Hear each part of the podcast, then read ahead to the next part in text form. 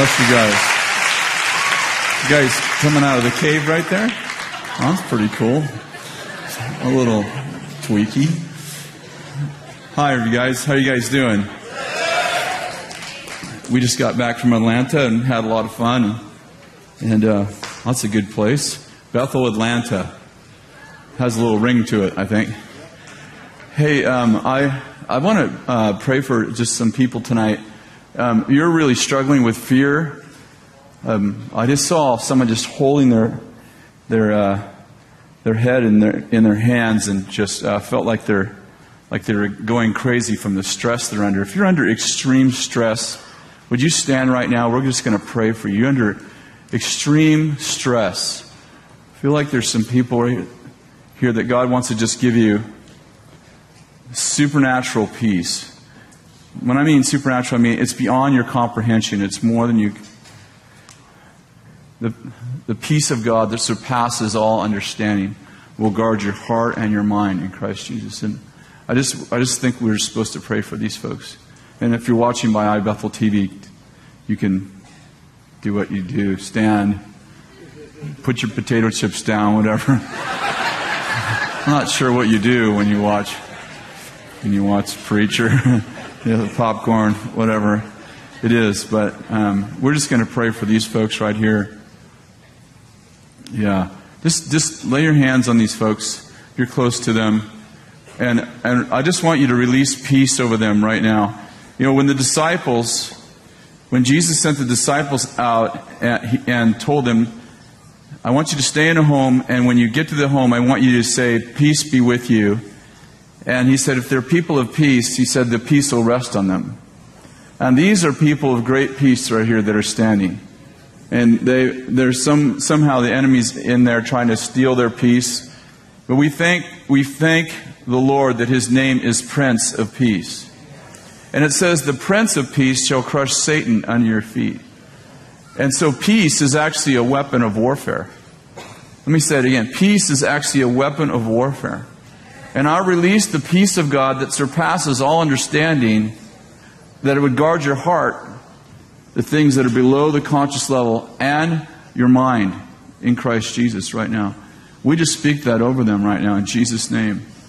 And we say peace to you, peace to your household, peace to your coming in, peace to your going out, peace to all the things that concern you, all of, all of your affairs, everything that concerns you. We just say peace to it. Peace to your children, peace to your family, your, your, your husband, your wife, peace to your job, peace to your finances. We speak peace to your finances right now in the name of Jesus. We speak peace to your body, just your health in Jesus' name. We just release peace over you in the name of Jesus. Thank you, Lord. Thank you, Lord. Just one more minute. Just, just pray for them one more minute.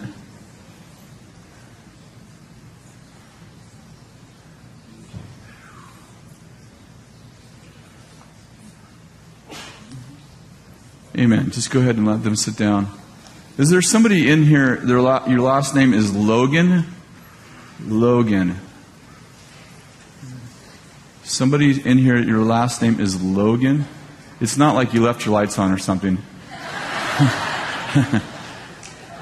Nobody in here, your last name is Logan. Okay, good. Well, let's just pray. Grab a hand with some with the person next to you. And Father, we thank you for what you're doing. In the name of Jesus, we release just your insight and wisdom tonight. Amen. I want to talk to you about uh, a subject that Bill just um, he, he, touched on uh, some this morning, and I've heard heard him share uh, on the subject many many times in the past. But I want to talk about a city under the influence of the kingdom, and I want to pick up in um, Luke chapter 13. And I've been doing this um, series on prophets. How many of you got to be a part of any of that? You know, I'm going to connect that. I think at least I don't know if I'm going to have time, but I'm going to connect that. It says I have 22 seconds left. What does that? Oh, it's counting up. Oh, I see. It's adding time. Dude, this is a prophetic act right here. I was so much older then, I'm younger than that now. Someone needs to write a song about that. So I, I want to connect. I hope to get some time to connect um, what uh, some of the prophetic teaching to this to this uh, teaching that I'm going to share tonight. But um, I I have been really really um, thinking a lot about. Um, all of us have actually on on our team, and probably it's been in your heart too.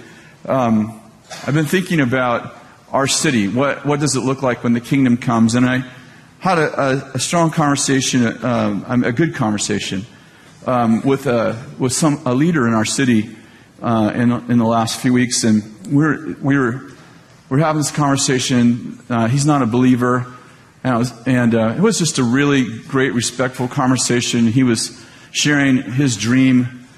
Um, I was just asking him, you know, what is your what's your vision for our city? And he was sharing some things that he that he had on his heart for for our city, just really good stuff. And and um, and he said, you know what?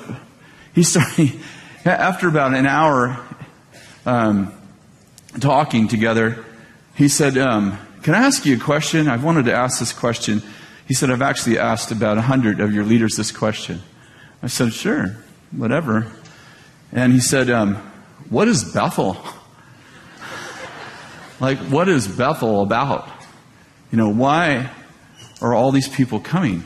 And what is Bethel about? And what are you guys, and, and, and it was related, and I have to tell you that the context was about our city. So he wasn't saying like he knows Bethel's a church and he's um, he's met several of our leaders and he's friends with lots of our leaders. So he wasn't saying you know what's is Bethel a church. He's not he's not saying that. He was in, in reference to the context of our city. He's saying what Bethel's doing all this stuff, but we can't. Nobody could kind of figure out what what is Bethel like. Are you like are you political activists or you, you know, are you like what, what, are you what are you trying to do here? And uh, and he shared that he had been here a long time and that he that he had quite a bit of anxiety over, even though he he liked, literally he's probably he probably knows personally like thirty or forty of our leaders. He he carries and he said this after he said I carry a lot of anxiety. I've carried a lot of anxiety over what what you guys might be and what you aren't and what you are. And so I, I started to share some stuff with him, and um, I, I shared for about probably just 10 minutes. And he looked at me and he said, You have disarmed 33 years of anxiety of living in the city by what you just shared with me. And he said, Everybody needs to hear what you guys what you guys think you're doing and who you guys are to their city. So I have to tell you that before I share this, that I have not talked about this to. I, I, I shared a little text to Bill, but so this I'm going to share. This is my opinion because, in fairness, in fairness, I have not sat down with our senior team and worked through all this. This and so and um, and I know that there's some people aren't going to like what I have to say. So I will um, say this is Kris's opinion. That, that's not uncommon for me to say, is it? This is Kris's opinion. And then the stuff that I think you're going to be really mad about, I'll say, the Lord told me this. That's what prophets get to do. But before that, if you'll turn to Luke chapter 13, I, I want to give you just a little context for what I'm about to say. And, and this is, uh, these verses were very popular. Uh, Bill shared out of uh, out of these verses and, and, this context many times in Weaverville. So this is not the, this concept um, is not at all the part. This part of the concept that I'm going to share with you is, is not new to to us to to to Bethel to Mountain Chapel to our family. Um, and this is Jesus speaking about the kingdom of heaven. And and actually, I think this is a uh, I don't I don't um, I think it's about the third parable in a series of of parables that Jesus is talking about. What, what should I compare the kingdom to? And in verse 18, he says this. So he was saying, What is the kingdom of God like? And to what shall I compare it to? It's like a mustard seed which a man took and threw in his garden, and it grew up and became a tree, and the birds of the air nested in its branches. Verse 20 is the verse I really want to connect to. Again he said, And what shall I compare the kingdom of God? It is like leaven, which a woman took and hid in three pecks of flour until it was all leavened. It's like leaven in which a woman took and hid in three pecks of flour and it was until it was all leavened. Now, I don't know a thing about cooking, baking, or any of that kind of stuff. I'm actually not allowed in the kitchen. When my kids were little and my wife would go on retreat, I remember she went on retreat two times, and both times my kids were, were little. And I remember Jason, he was probably four. As soon as Kathy walked out the door, she, he said, this is his first words out of, out of his mouth, What are we going to eat? Seriously. That was, that's a true story. So I, I have no reputation for knowing anything about baking, cooking, and uh, but I can cook soup, dude, and I am a master chef at the microwave. Seriously, if you can microwave it, I don't put eggs in there. Yeah, and, don't dry your cat in there because that'll, that'll that's really yeah not good. Tastes like chicken though. Anyway. Uh, Making friends right away. Okay, let's go on. It's like leaven, which a woman took and hid, and hid in three pecks of flour until it was all leavened. And this is, this is about, probably for those of you that do bake, and my wife bakes, it's, it's about taking leaven, putting it in dough, as you know, and it makes the bread rise. And so, and, and Jesus is comparing the kingdom. What shall I compare the kingdom to? And he says this he shares this parable and he said, listen, and he shares several parables. So he's kind of giving you, well, it's like this and it, it's like this and it's like this over here. It's like a mustard seed, a little tiny seed, but when you put it in the garden, it becomes one of the biggest plants in the garden. And it's like, and it's oh, it's also like, it's like when a woman's baking and she puts a little bit of leaven in a whole bunch of flour and it makes the whole loaf rise. It's like that. And, um, and, and so, you know, we, we look at that and I'm like, okay, what, what exactly does that mean? And one of the things that, that I, I see in there is two things. One is Jesus is talking about a certain a, a, certain, if you were, will, aspect of the kingdom. And by the way, that's why I mentioned there's ser- several parables about the kingdom. How many understand it's pretty hard to explain the kingdom in one parable? How many know that the kingdom has more dimensions than, than you can explain in one line, one paragraph, or with one analogy? And so, you know, oftentimes the body of Christ, you know, we're, we're, sons of God and we're the bride of Christ. How many know? Ladies, you're the sons of God. We're the bride of Christ. We have the same issues. We're cross dressers. and, you know, the, the kingdom's like an army, and the kingdom is like a body, and the kingdom is like a garden, and the kingdom is, how many of you understand that those, those are different analogies that, they, that when you put them all together, you're supposed to get a picture of the kingdom. One analogy doesn't fit the whole king, the whole kingdom, or does it rep- nor does it represent the whole king, represent the whole kingly uh, God's God's uh, idea of the kingdom. And so tonight I want to just talk about uh, maybe just maybe it's just one aspect of the kingdom. But he said, but she, uh, but but Jesus said it's like it's like leaven which a woman took it's interesting that it's a woman, that a woman in, uh, by the way, women didn't have any value in the days that Jesus walked the earth. So it's interesting that he is saying the kingdom is like women get involved too in the kingdom. They get involved in the kingdom, and by the way, they make the whole kingdom rise. Just like leaven, they make the kingdom rise. And by the way, Jesus did not do that by accident. If you read, if you understand the days that Jesus walked the earth, that was in your face, anti, you know, uh, what, what do you call it, counterculture statement that a woman was actually part of the kingdom and that she was making the kingdom rise. So, uh, yes, come on, ladies, just give it to me right here. But this part, uh, uh, this part of the kingdom, I, I love this, this aspect of the kingdom. Part of the kingdom is hidden. Part of the kingdom is, is not overt, but covert. And I love what Chris uh, was sharing earlier, and it's just Chris. It's, it's classic Chris Overstreet. I, I, don't, I don't know what you do with Chris Overstreet. You just like wind him up and let him go, and it's like, I don't know, Jesus on steroids or something. Boldness on steroids for sure. And so there's, there's a part of the kingdom that's, that's, that's overt and, and we, we talk about that and I, I don't think you know we, I don't think anybody would think Bethel's our Bethel church nobody would describe Bethel church as Christians in a closet. Nobody.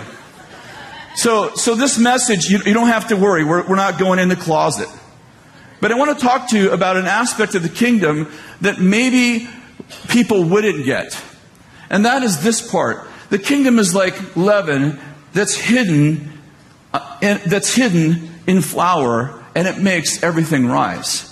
And I'd like to share with you, like, you know, we have um, obviously we have we have thousands of people that come to this church. I have no idea what the real number is. It's uh, there's 2,000 students, just just students plus their families. I don't know. We have like 800 children in children's church on any given Sunday. I don't I don't know.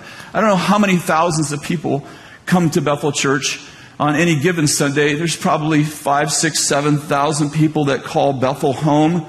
And there's 89 to 93,000 people in our community. How many you know that, that as far as, um, as far as becoming a political force in our community, we could become a political force in our community pretty easily by forcing our will on our community. Have you ever thought about this? Have you ever thought about how much we want our community to change and how in the 16 years I've been here and 18 years I think Bill's been here, we have not one time had a single person from Bethel Church run for a political office. Now, listen, let me, get, let me just be clear. If you're supposed to, and God tells you to, please do it. I, am not, you understand I'm not opposed to that. Listen, maybe you should understand, I'm not opposed to that. But do you understand that we proactively are not a political force? Maybe you didn't think through that.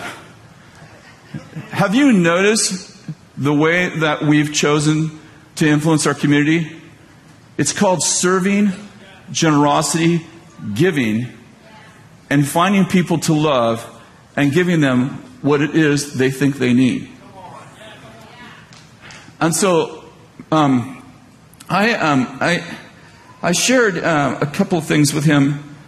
First of all, I, I want to read you something I, I, I uh, wrote on Facebook um, because I think it might uh, more quickly say what I'm trying to say. I personally have no interest in Redding, California becoming the Christian equivalent of Mormon, Utah. I said, this is Kris's opinion. Don't get me wrong, I would love everyone in Redding to know Jesus, but my goal is for the kingdom to be extended into our city in such a way that it benefits believers and unbelievers alike. What I mean is that I want to see believers serve our city without an agenda, except to love people in felt ways.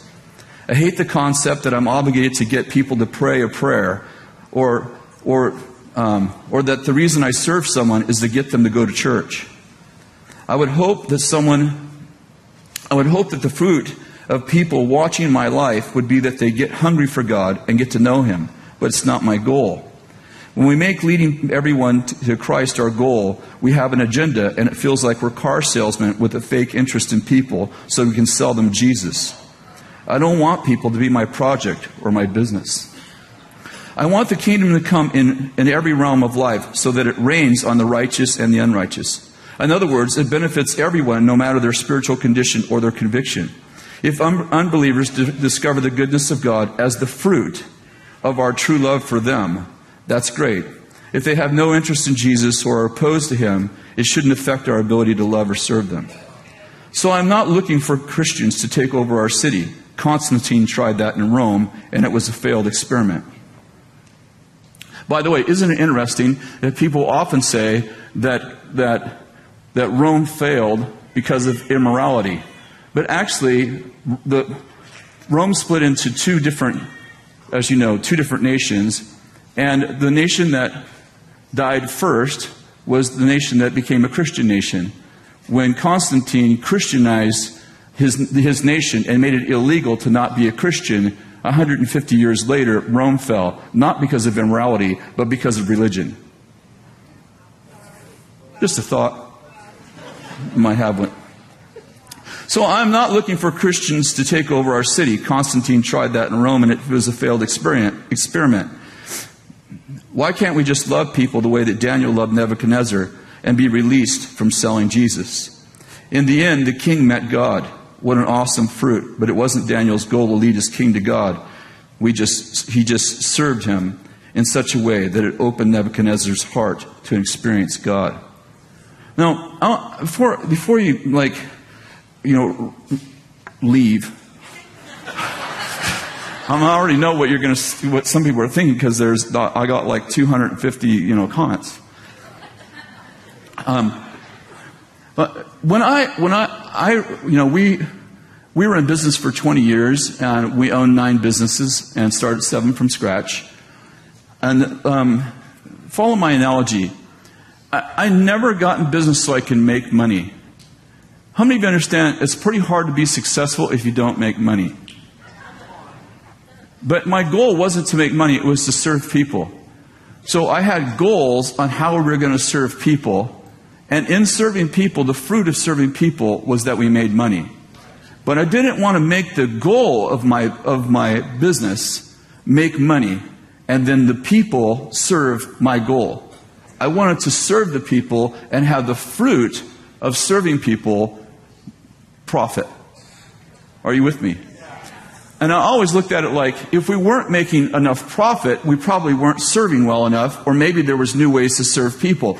And by the way, I am totally not against profit or money. You know, if you if you're a millionaire, a billionaire, it doesn't matter to me as long as you own as long as you own the money and it doesn't own you.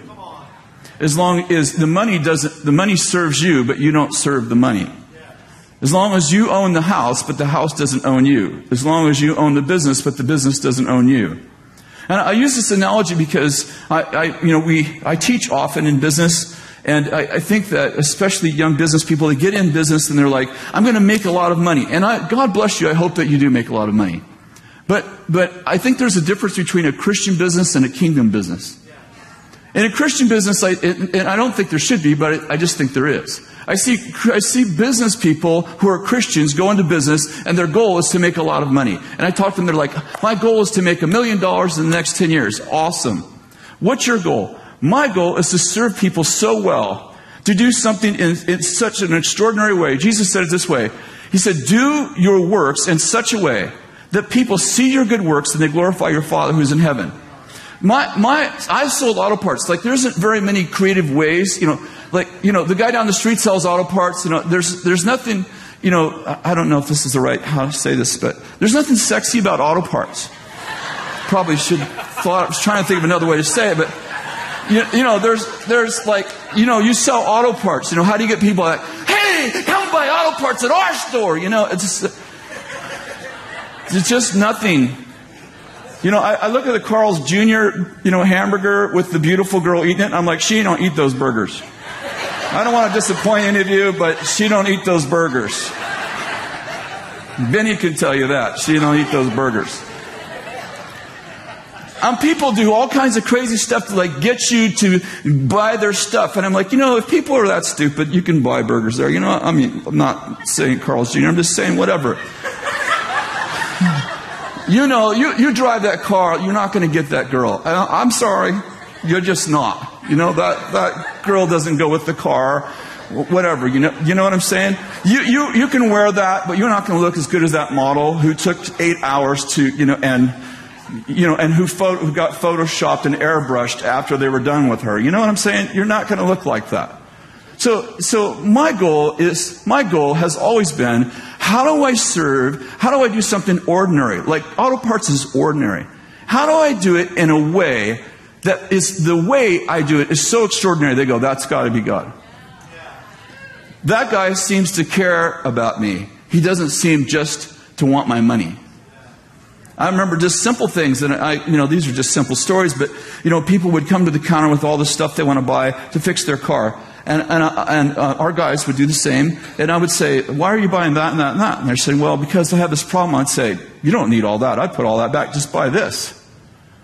And they're saying, I should just buy, I'm like, that's your problem. Just buy that. That's all you need. You don't need $150 worth of parts. You just need this. Are you sure? 98% of the time, that's what's wrong. And by the way, that other stuff's not returnable. It's all electrical parts, so you don't want to buy that stuff. And worst case scenario, you buy this and then come back and get something else, but don't buy all that stuff. It's a waste of money. And the fact that people felt like they were people and not a number.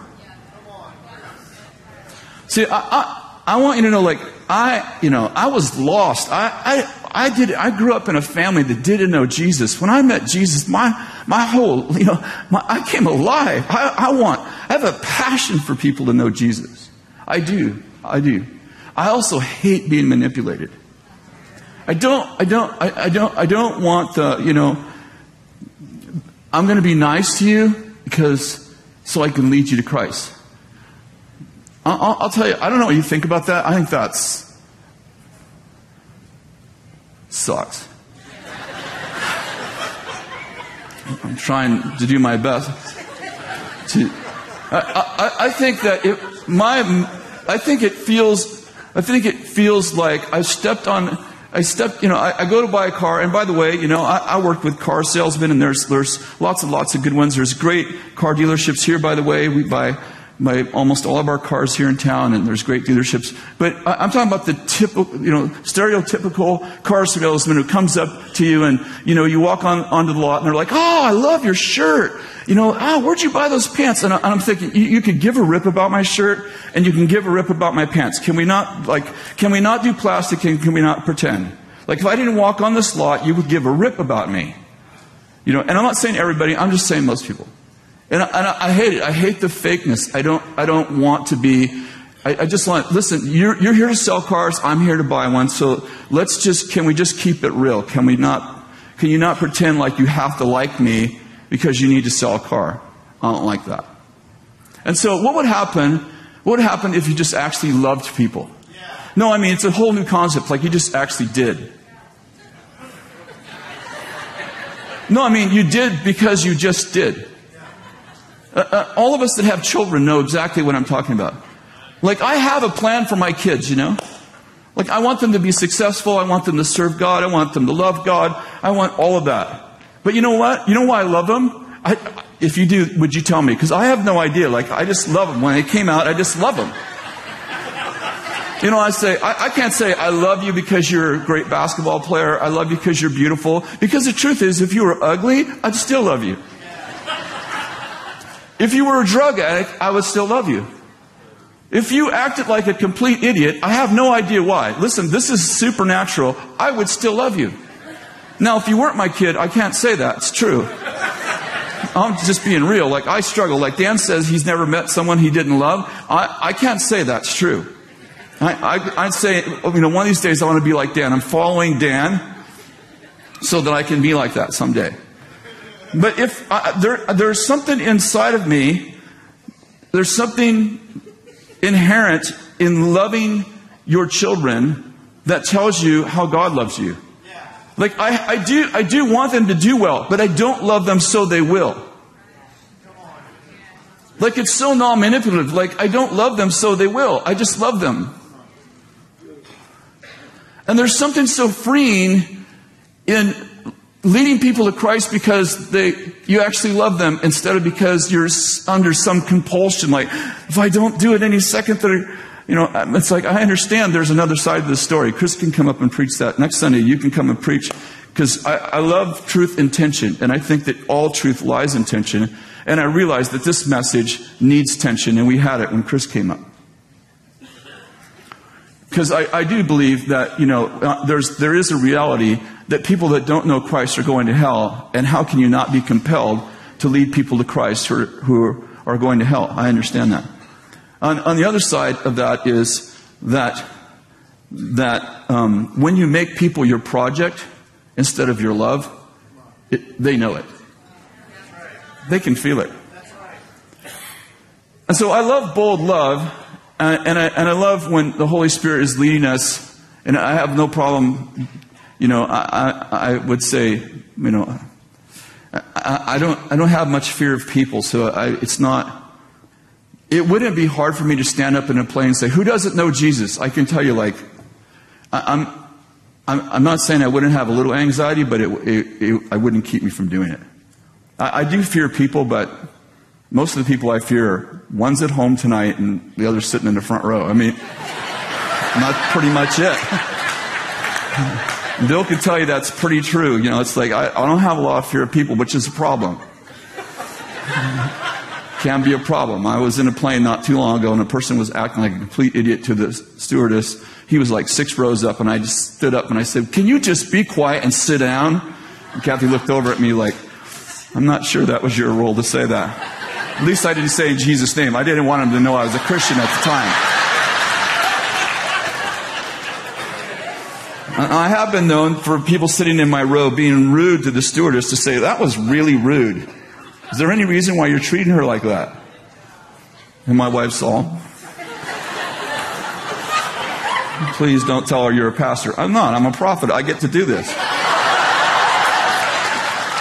Please, that was a joke. That's nothing to do with any office. It just has to do with just, you know, so, so, so I live in this tension of I, I want everyone to find Jesus. I, if you, if you, if you heard, if you knew me, then you, this wouldn't even be a question. But I'm all, obviously we're speaking to lots and lots of people who don't know us from the podium, and so you would know that. In the midst of that, I, I, I want to, I want to honor people where they're at, and I, and I actually believe that Jesus is the Savior of the world and not me. And that I need to actually to be led by the Spirit because it, what I can do in my zeal is actually push people away who, who have a little bit of hunger for God, and I, you know, I dump the whole gospel on them, and they're like, "Dude, I don't want any, anything else to do with you." And so, um, so I, I, I believe in boldness. I also believe in wisdom, and I believe in being led by the Spirit. And I, and I, and I think that, I think that we would lead a lot more people to Christ if they just saw that we actually love them and I remember um, some years ago, I'll, I'll, be careful because we're streaming and I, I, can hear my wife in my head right now. we made these new friends. Uh, I was working at this place and this guy worked there and, and he said, Hey, we're, we're having some friends over and, and we'd really love to have you come over. You know, we really admire you and da da da. And I'm like, Oh, that's cool. You know, and I mean, we were like married a year. So Kathy and I go over this really beautiful house. It was, you know, probably a million dollar houses. And there was, there were several people gathered, like a home group. I'm like, oh, this is cool, you know. And they said, yeah, we're having some friends over. And so, you know, so we, you know, they, we, we ate and stuff. And then, and then, um, after we ate, they said, oh, let's gather around. And, you know, I thought we were going to gather around and play some games. And, and then it turned out it was a, a certain multi-level marketing meeting. Three times I've been invited to that, those marketing meetings over 15 years, same company. Every time I'm invited to my friend's house to find out that actually has nothing to do with being a friend. It has to do with buying a product or selling it to people. And all three times I've walked out feeling completely manipulated. That wasn't real. You tricked me and if I would have signed up out of, you know, some people, you know, they don't do confrontation. And so they pray a prayer with you, but nothing happens. And as Chris said, you know, the other day, there's, there's no magic in the prayer. It's all about heart. And so there's a lot of people, you know, that are walking around that have prayed a prayer because they don't know how to say no. You know, they don't, they don't know how to say no. You know, some of us don't have too much trouble saying no, but you know, they don't, they don't know how to say no and they don't want to embarrass you. And they're like, okay, I'll pray the prayer with you. And you walk. I led five people to Christ. And I'm like, some of those people got just enough of Jesus to be inoculated from the real thing. And by the way, nobody prayed a prayer in the Bible to receive Christ. Show me one place where anybody prayed a prayer to receive Christ. I propose to you they got baptized as a sign of following Christ. And by the way, they didn't convert people to Christianity. They had followers of Jesus. And the way you knew that they were following Jesus is that they were following. It's a very interesting concept. They're like, Jesus following. So, so anyway, I, I know where I'm trying to go. I, I do feel some anxiety up here for obvious reasons. But, but the, the, the, concept that I, I pray for somebody to get, you know, Philip is, a great example. He's with the eunuch, and, and, he's, and the eunuch is hungry for God because he's reading the Bible. And, you know, and Philip goes, Hey, do you understand what you're reading? This is the only named evangelist in the Bible, by the way. And he goes, No. He goes, Well, let me just take you through it. And He says, And he took him through the scriptures. We don't know what he said to him, but we do know this. When they got close to water, he said, Is that enough water for me to be baptized in? He didn't say, Can I pray a prayer? So we know that the early church, baptism had something to do with acknowledging that you were following Christ. I understand that on a plane it's a little hard, like, you know, let's go back in the toilet. You flush, I'll put you in there. The guy comes out with blue hair, you're like, you're a Christian. You know, I don't know. This isn't going so well. I had something completely different pictured in my head.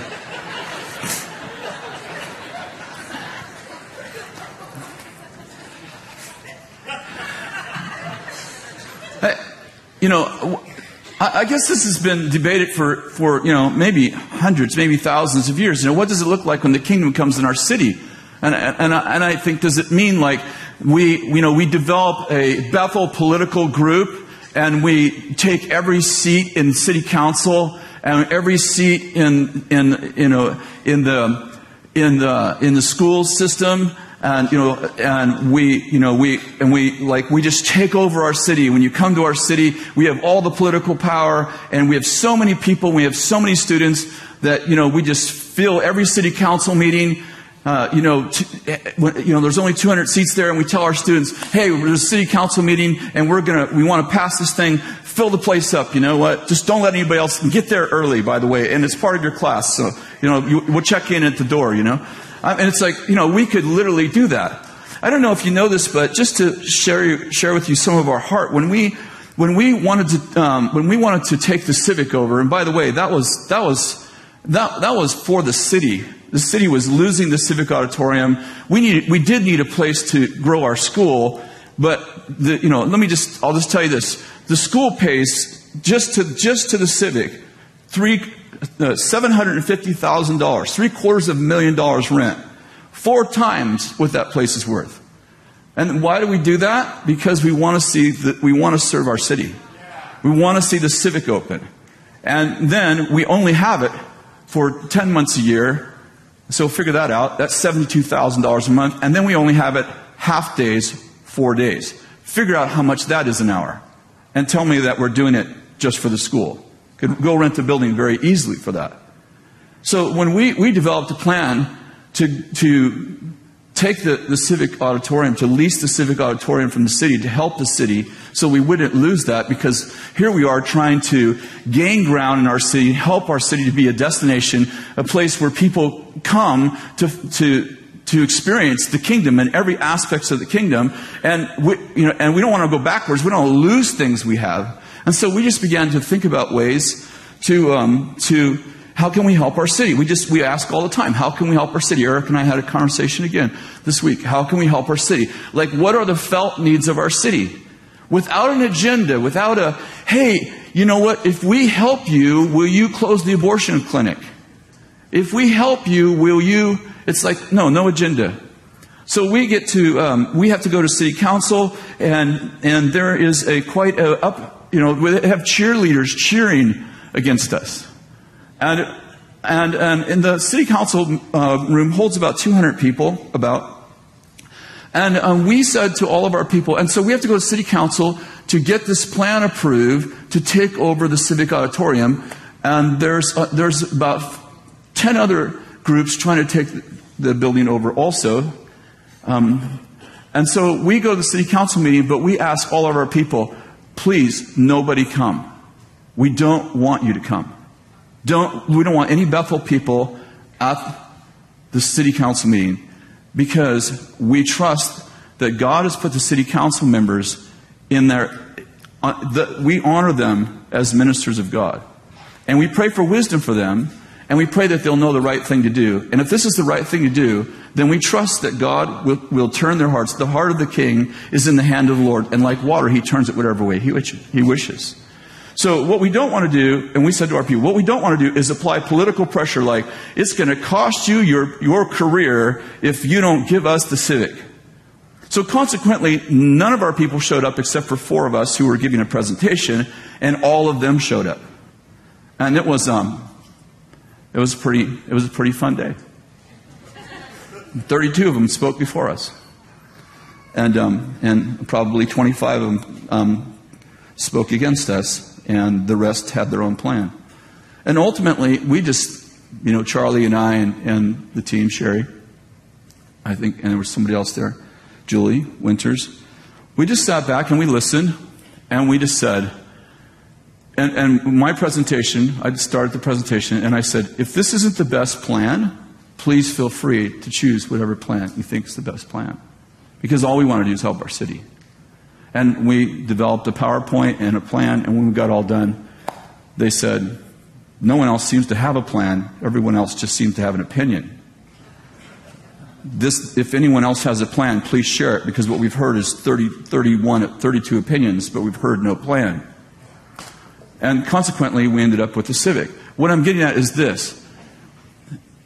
We didn't apply political pressure to them. We just said, we're here to serve you. We think we have a great plan. If you don't think this is a great plan, give it to somebody else. But please don't let it close because that's not good for our city. Are, am I making any sense to you? And so, you know, we have, we have worked, when I say we worked hard, uh, we've, we've worked hard to build trust with our city because Christians are typically, they, they, they serve their city typically for an agenda, with an agenda, I mean. So typically they're like looking for something. They want something there. You know, it's like do this, do that, and let's, you know, let's um, let's let's let's use our force to change people from the outside in. And we're like, let's use our influence to help people see the kingdom from the inside out so they see how good the king is and they want the king. When I was young, Mario Murillo was one of my very favorite preachers. And he said one time, you know, if you have if you have something so amazing, you don't have to shove it down people's throat. They will steal it. Sometimes I'm concerned that we don't know that our product is the best. Sometimes I think we think there's even a close second. And I wonder if, if we just demonstrated the goodness of a, of a loving king in our own life and in our families. I wonder how many people would want our king if they just knew how much he loved them. In fact, God had an evangelistic plan in the Old Testament. He said to Israel, I'm going to treat you so awesome, the nations around are going to go, wow, that's amazing. What God do you serve? Okay, we'll serve him. And it was called, his, his, his evangelistic plan was called jealousy. No, look it up. It's called the jealous evangelistic plan. God goes, I'm going to bless you, and the ends of the earth will know it, and they'll come running, and they'll come say, and they'll come say, Hey, uh, teach us the ways of the Lord. It doesn't say you'll go and shove it down their throat. It says you'll rise and shine, and they'll come. Um, let me tell you what that requires. It requires you to actually have a successful marriage and not just talk about one. This is deep. People doing seminars on marriage don't even have marriage sometimes. So, you know, it's like, hey, let me tell you how to raise your kids. Oh, you mean those two brats in your front yard? No, thank you. I, you know, I've seen how your children behave. You know, it's like, anyway, that's just my opinion. um,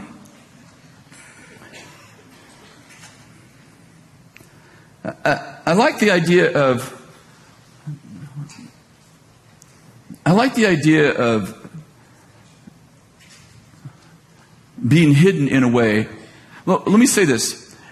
I would never hide because I'm afraid. Me, personally.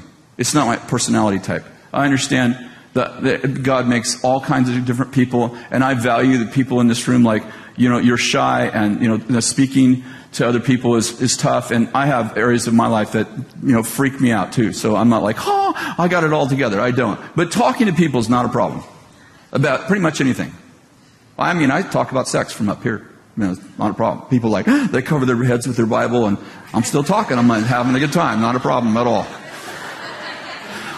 So, so, so when I tell you, like, you know, like I, I, like I like, I like just serving people and loving people, and then when they go, you know, well, how come you're so successful? I say, well, I say, actually now they go, are, are you a Christian? I go, no, I'm a follower of Jesus. just, I've just been doing that lately because sometimes Christian and follower of Jesus used to be, you know, they used to be synonymous, and I'm not sure they are anymore. So, anyway, um, I had this uh, prophetic word a while back I shared here, um, and, and it, I think it kind of typifies what I'm trying to say tonight, and that is, you know, I, uh, in fact, let me read you this part of the word. Um, it's about Rolls Royce. Rolls Royce was founded in 1906 by Henry Rolls and Charles Royce. Uh, I'm sorry, Henry, uh, Henry Royce and Charles Rolls. And Rolls Royce began as an aircraft engine manufacturing company. Rolls Royce was powered about half the planes flown by the Allies, and now Rolls Royce builds cars. Now, um, the, the, reason I'm sharing that with you is I, I, had this encounter with the Lord. This part is a prophetic word. This part, uh, you, it needs to be judged, but it, it isn't my opinion. It is a word that I felt the Lord gave me uh, a few months ago. I felt like the Lord um, uh, said, in fact, he, he, he gave me a vision and, and in the vision, I saw, um, I, I saw Rolls Royce, and I saw these engines being put in power plants and in cars and in boats and in, you, you know, in planes and in ships, uh, which they are now. And, and, I felt like the Lord, and, and, I, and I saw this, this vision. In fact, let me read it to you. I had this vision of mothers and fathers, uh, uh, politicians and policemen, pastors and prophets, educators and doctors, scientists and inventors, artists and actors, all seated into the very fabric of society, and written over all their hearts was powered by Bethel. Metaphorically speaking, we, are, we never build uh, we never build politicians, nurses, engineers, scientists, but we build the engines that propel them. And I had this, I had this dream, I had this vision, it was in a dream. I had this vision that we were building engines that people were putting in all kinds of different chassis. That we were building power plants for the for for uh, to to make electricity for cities, and we were building engines for cars, and we were and we were building engines for planes and for for boats and for electronic plants and all these different things. And every one of them had this little symbol on it said Rolls Royce, and I, I and I felt like the Lord said I uh, uh this is to be judged. I felt like the Lord said, "You're not. The, you don't build cars. You don't build planes. I don't want you to build. I don't want you to build ships. I don't want you to build. I don't want you to build. I don't want you to build these things. I want you to build engines." And th- they will take that engine and they will put it in every area of society. And obviously, we know this isn't about Bethel. This is about the king and the kingdom. This is about politicians will come here and they will get the kingdom. They will get to king. Maybe some of them will become politicians. Some of them will already be politicians. And they come here and they're looking for, they have the chassis, they have the vision, they have everything they need. They just need the engine. You, you know, like you look, you, most of our computers, you know, you look it up and it says, you know, powered by Intel. You know, I don't know if Intel builds a computer. I, maybe they do. I don't know. But let's just say they don't. It's like you open your computer up, powered by Intel. It's like Intel's everywhere. It's in every computer. And it's like, I just have this, I have this sense. It's like that we, we're called, I'm not saying the whole body is. I'm trying to say this is our DNA. I love what um, Peter McHugh said. He said, when, uh, let me just read it to you. It's, it's a better quote than I can think of. Guess I won't find it. He said, When I get to heaven, yeah, I won't, I won't find it. But he said, he was talking about himself. His name's Peter McHugh. He said, when I get to heaven, God's not going to say, why were you not Moses? He's going to say, why were you not Peter? Why were you not Peter McHugh? Why did you not become fully Peter? And what I'm getting at is that everybody, like, I, I think that it takes all kinds of different metaphors to display what the kingdom of God, what the kingdom of heaven is like, what the kingdom of God is like. The kingdom of God is like this, and it's like this, and it's like this, and it's like this, and it's like this. And I think different parts of the body demonstrate different parts of the kingdom. And I think there are people that are that are that are you know that are overtly um, that are called to be overt protesters of righteousness. John the Baptist is a great example. And I think there's other people that are, they're needed in society. And if you will, they're hidden in the dough of society. And in the dough of society, all of society rises. Why? Because behind the scenes, behind where nobody knows, behind the scenes, everybody knows Pharaoh, everybody knows, everybody knows Nebuchadnezzar, but behind the scenes is a Daniel. Behind the scenes is a Joseph. And, and if you look at the, the, especially the book of Daniel, we have so much more about Daniel in, in his life, his, his private life with the king. You never see Daniel, uh, at least in the book, you don't see Daniel trying to introduce him to the God of Abraham, Isaac, and Jacob. In fact, to the fourth chapter of Daniel, when Daniel's already served the king for many years, the king calls him Daniel, the son of the gods, plural. He thinks Daniel is a polytheist.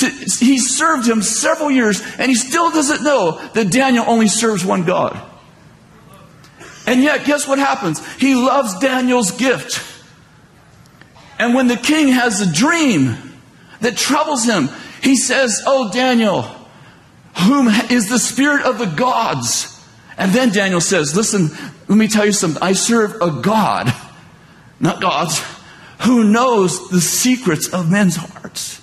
And let me tell you the meaning of the vision, the meaning of the dream. And he begins to tell Nebuchadnezzar about his first dream. And you know, the first dream, the king's going to kill everybody if he doesn't, if he doesn't, if some, if one of his wise men don't tell him the dream and the meaning of the dream. And the second dream, he has this another, another dream about this tree and the, and the tree gets cut down. And it's just a stump. Do you remember that? And for seven seasons, whatever that means, for seven, for, for, for seven seasons, the tree is, is, is, is, you know, fruitless. It's just a stump. And then suddenly God restores it. And, you know, Nebuchadnezzar is the one having the dreams. It's not Daniel. Mm, let's see if I can get, get you to understand where I'm going. This is the old covenant, right? We live in a new covenant where it rains on the righteous and the unrighteous. In the old covenant, it didn't even rain on the unrighteous.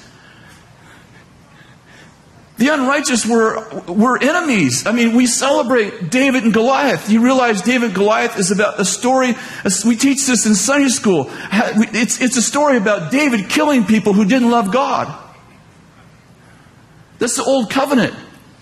We teach our. Ch- anyway, in that covenant, in that old covenant, when, when the king has a bad dream about himself, and Daniel has to interpret the dream. Daniel is a POW. His family has been taken captive, maybe many of them killed. His country's been destroyed. His temple that he worshiped in has been torn down. And he's a POW in Babylon, in Babylon. And in the middle of that, he, the king has a dream about himself. And the dream is for seven years your mind's going to be taken away. Why? Because you're arrogant and because you haven't, you haven't honored God. And when Daniel, when the king explains the dream to Daniel, Daniel says, the first thing Daniel says, I wish that this dream was about your enemies. And it wasn't about you. And the king said, Tell me, listen, don't be afraid, tell me anyway. And Daniel interprets the dream in which the king loses his mind. And then he says to the king, even after all that, he goes, Listen, maybe if you humble yourself, God will relent. And you know what happens? He, Nebuchadnezzar humbles himself for a year or so, but then he's standing on the top of his castle and he's like, I built all this. I'm awesome. Don't I rock? And he loses his mind for seven seasons, whatever that means. And finally, he comes out of it, just as Daniel interpreted the dream. He comes out of the out of the dream. I'm sorry, out of the out of this, you know, his state of mind, his complete insanity. The Lord gives him his mind back. And the first thing he does, Nebuchadnezzar, is he honors the God of heaven. Why did he do that? Because he met a man who loved him in spite of all of his crazy stuff, building statues to himself, making his friends Shadrach, Meshach, and Abednego bow down to him, destroying his homeland, doing all that. But in spite of all that, he had a supernatural love for a king, and he served the king to his, he served the king for the king's benefit. And in doing so, he won a king, not through his words, but he took the experience, he, he, invited the king into an experience with the King of Kings and the Lord of Lords. I don't think it's the only way, I just think it's one way. That we would become Daniels, that we would become Josephs, that we would be people needed into society, so that whether you know God or love God, or you don't want to know God and love God or love God, that we serve you.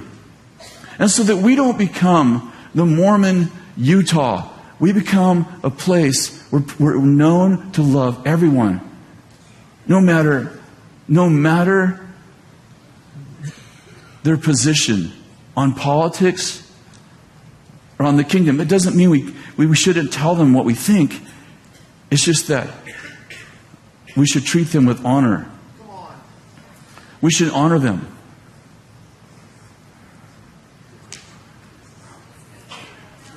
I, I don't know if this is a new concept to some people. It didn't go well on Facebook. I, I think would be, I, I think, and I'm just, can I just talk to you from my heart for a minute? I, I just want to say this. I think that if people knew that I was not using this message to cover my fear of talking to people about Jesus, it would be easier for them. Because that, that's not a problem for me. So I think I think sometimes people think, well, you're just trying to like you're you're you're a closet Christian and you just don't want to let people know you're a Christian. I'm like, no, I have no problem at all telling people I'm a Christian. You know, letting people know I love Jesus. Uh, no, it's if it's a king or a pauper, it matters not to me. But I really, really want us to serve our city just because. Just because we love them. Just because. I think it's a really cool strategy. Okay, you love me. What do you want? Nothing. I don't want anything. I think people are so used to being marketed. They don't even know what to do when you just actually love them without an agenda. Uh, uh, uh it, like they still, like five years later, still trying to figure out now, now, now, why are you doing this? Why are you helping us? when we love you. Yeah, but yeah, I understand you love us, but why? When are you going to ask for the sale? And so I told this man, back to this conversation, I said, um, he said, So what's Bethel? I said, Bethel builds Rolls Royce engines. We, we, we develop kingdom mindsets that benefit people, and we put them in all areas of society, and we have no, we have, we have no desire to make this a Mormon Utah. If we wanted to do that, do you not think that we would have done it a long time ago? Do you not think that I could find one student to run for office? Okay. I said, just think through this with me. Do you not think that I, we could get our people in office if we wanted to force our will on society, on this little town? With 6,000 people in our church, do you not think we can get one person elected if that was our goal? He said, I never thought of that, but I can tell you one thing you just disarmed 33 years of anxiety. And he said, if people knew in our city, that people who didn't know God knew that you were actually serving the city because you love the city, it would dispel years of anxiety because people think you have another motive. He said, Everybody, everybody I talk to loves you guys and doesn't trust you because nobody treats anyone this good without an agenda. That's what he said. What he said. Nobody treats anybody this good without an agenda. that's the king. Jesus had lots of followers, and um, he's our model, is he not? And you know, this guy comes to him and says, "Hey, what do I have to do? You know, what he doesn't use the word kingdom. What do, what do I have to do to be all right with God?" He said, "I don't know. What does the law say to you?"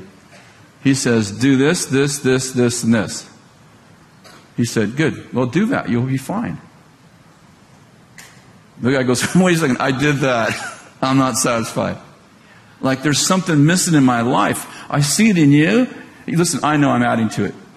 But the connotation is Jesus doesn't tell him like, "Hey, do this, do that, do this, do this, do this, do this," and you will. And he just goes, "Well, what's it say to you? What's the law say to you? You know the law? Yeah. What's it say to you? It says do this, this, this, this, this. Okay, we'll do that, and you'll be fine." The young man goes, "I did all that, and I'm not fine." He goes, "Well, if you want, if you want more, sell everything you have and follow me." He didn't start there. And the guy had a lot of money, and he said, I, I got to go home and think about that. think I'll think about that. But my point is, you know, Jesus is preaching, and he says, Eat my flesh and drink my blood, and people leave. I'm almost done. People start leaving. You don't think Jesus goes, Wait, wait, wait, time out. It's just a metaphor. It's just a metaphor. Whoa, whoa, whoa. Wait, come back. Listen, I spent three years building this church. And he turns to disciples, Are you guys leaving? And I think it was Peter says, Where are we going to go? I think the connotation is sold everything, nowhere to go. this is just my opinion, but I think Peter's probably thinking, Hey, if you would have shared this message first, we wouldn't be here. You know, I'm just trying to listen. I'm just trying to contrast. I understand that there's uh, there's there's that we we normally preach the other side of this, but Jesus doesn't feel nervous about people following him. That's my point. He doesn't feel nervous. He doesn't feel like I really, really need you guys. Don't leave, please. Oh, Father, I had so many, and then I lost them. You know, I, I don't know if he had the Monday, Monday morning blues. Oh, I wish I wouldn't have preached that message. I wish I wouldn't have used that. I wish I wouldn't have said sucks. You know, he, he wouldn't have said sucks, but in Hebrew, whatever that is. And, I'm uh, Greek or whatever. I wish he would, you know, I wish I wouldn't have done that, you know, like, like some of us preachers, like I do sometimes. I'm like, oh, I wish I would have did that, you know. I, I don't, Jesus doesn't, I, are you with me? Jesus doesn't seem nervous about getting people to follow him. He doesn't seem nervous about it. He doesn't seem like he's like has a lot of anxiety about it. And he's hanging out with sinners and he's making friends with them. And you know, when they run out of wine, the sinners, he makes wine. I don't know, people are like, well, he didn't make wine, he made grape juice. Well, now the passage makes no sense. Most people serve the good grape juice first. I don't know how you fix that. I've never been grape juiced out. You know, it's like, well, you know, go over Bill's house like, man, this is some good grape juice. Oh, this is some really good grape juice. Why didn't you serve this first? No, the Greek word there is something like metros, and it means drunk. And, you know, Jesus made wine for people who were drunk. He's hanging out with sinners and making wine for people because his mother told him to. You know? This is like, this is just Jesus, you know? Just Jesus. And sometimes he's totally, he's totally, uh, you know, overt. Like he's turning over tables and he's, you know, you know, angry with people and he's saying, you're, you're, you know, you're messing with my father's house. You know, you've made my father's house a place of business. Stop it. And other times he's like, you know, people seem like, you know, he, he, you know, seem like they really want to follow him and he's like, nah, nah, you know, just go back. I mean, the guy that, the Gadarene man, you know, the Gadarene man, thousand demons, he gets delivered, and he wants to follow Jesus. Jesus goes, no, no, go back home. We'd be like, oh yeah, another, another member. You got to go to the membership class, fire starters, and you know, I'm not against any of that. I'm simply saying, can you, can you just hear my heart? I'm simply saying Jesus doesn't seem nervous. He seems like he's trusting the people, he trusts the Father to touch people and to bring them to a place. And I'd like to propose to you that we are one touch in people's life, maybe two, maybe maybe we know these people, maybe we have relationship with them. But it's the, but it, it's the Father. It's it's who's the Savior. Jesus is the Savior of the world. And so you know, if you could just put that you know in in, in, in you know. It, you know, put it put it in in with everything else you know. And if you know, if you're sitting on a plane with someone and, and you feel compelled to tell them about Jesus, don't remember this message. Just tell them about Jesus and pray a prayer with them and get them saved. And baptized in the Holy Spirit and healed. No, I'm serious. I am. I am. I, will do it. I'm riding on a plane on Tuesday. If, if I'm sitting next to somebody and the Lord says, tell them about me, I will tell them about Him. And I'll, I'm just trying to say that the, this kingdom, it can't be represented by one metaphor. Some of the kingdom is hidden and it makes all of society rise. And some of the kingdom is like a mustard seed that just gets big and goes, I'm over here. I'm over here. I'm bigger than all you guys. I'm totally overt. And some of the kingdom is totally covert. And it's all the kingdom. And okay, well, now what do I do? I'll be led by the Spirit because when you get done with this message, you won't know what to do. You won't know what to do. But I bet we all agree on this, even if you didn't like my message. We should love people no matter what. No matter what. They shouldn't feel like they're in a network marketing program when they come to your house. And I didn't use their name, so God bless them. Would you stand? I'm going to pray for you.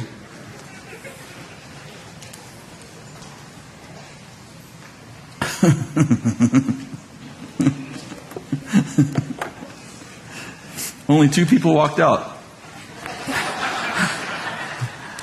hey, better than Jesus. He said, Greater works than you'll do. I'm like, there it was right there.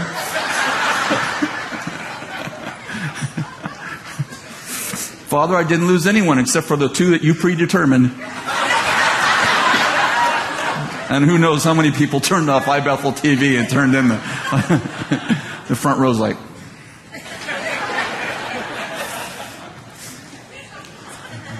man, I would just really, I would just, re- what would happen if we were just compelled just to love our city? Listen, even if you're, listen, even if you don't agree with the message, you're like, I'm, you know, Jesus is, is telling me and I, I need to tell everyone I meet about him. I'm like, that's awesome. Just, let's just make sure we really love people. That we really do. Like, that, that people aren't, if they're offended, they're offended, but they, they'll walk away knowing that you were compelled by love. That there was nothing else on your agenda except for you were compelled by love. Not by fear and not by bragging rights to your friends. You were just compelled by love. And so, Jesus, we just pray right now that you would, you just fix this message. just make it what you want it to be, Lord, seriously that you would lead us into society, that we would make all society rise,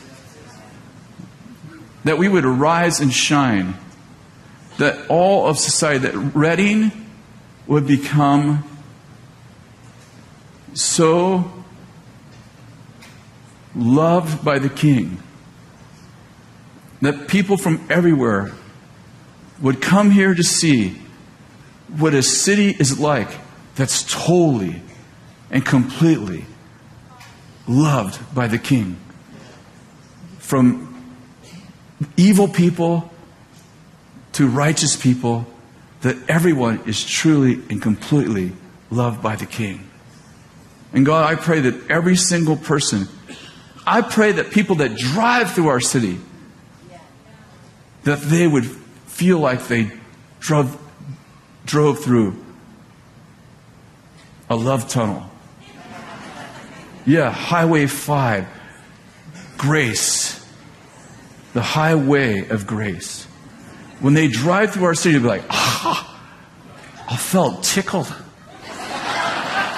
This place tickles me. Lord, I just pray. I pray for our city officials. I pray for those that you've put in power, they, whether they know you or they don't, our educational people and their teachers, everyone, that they would that they would know the love of God that is beyond comprehension. In the name of Jesus. Amen. Amen.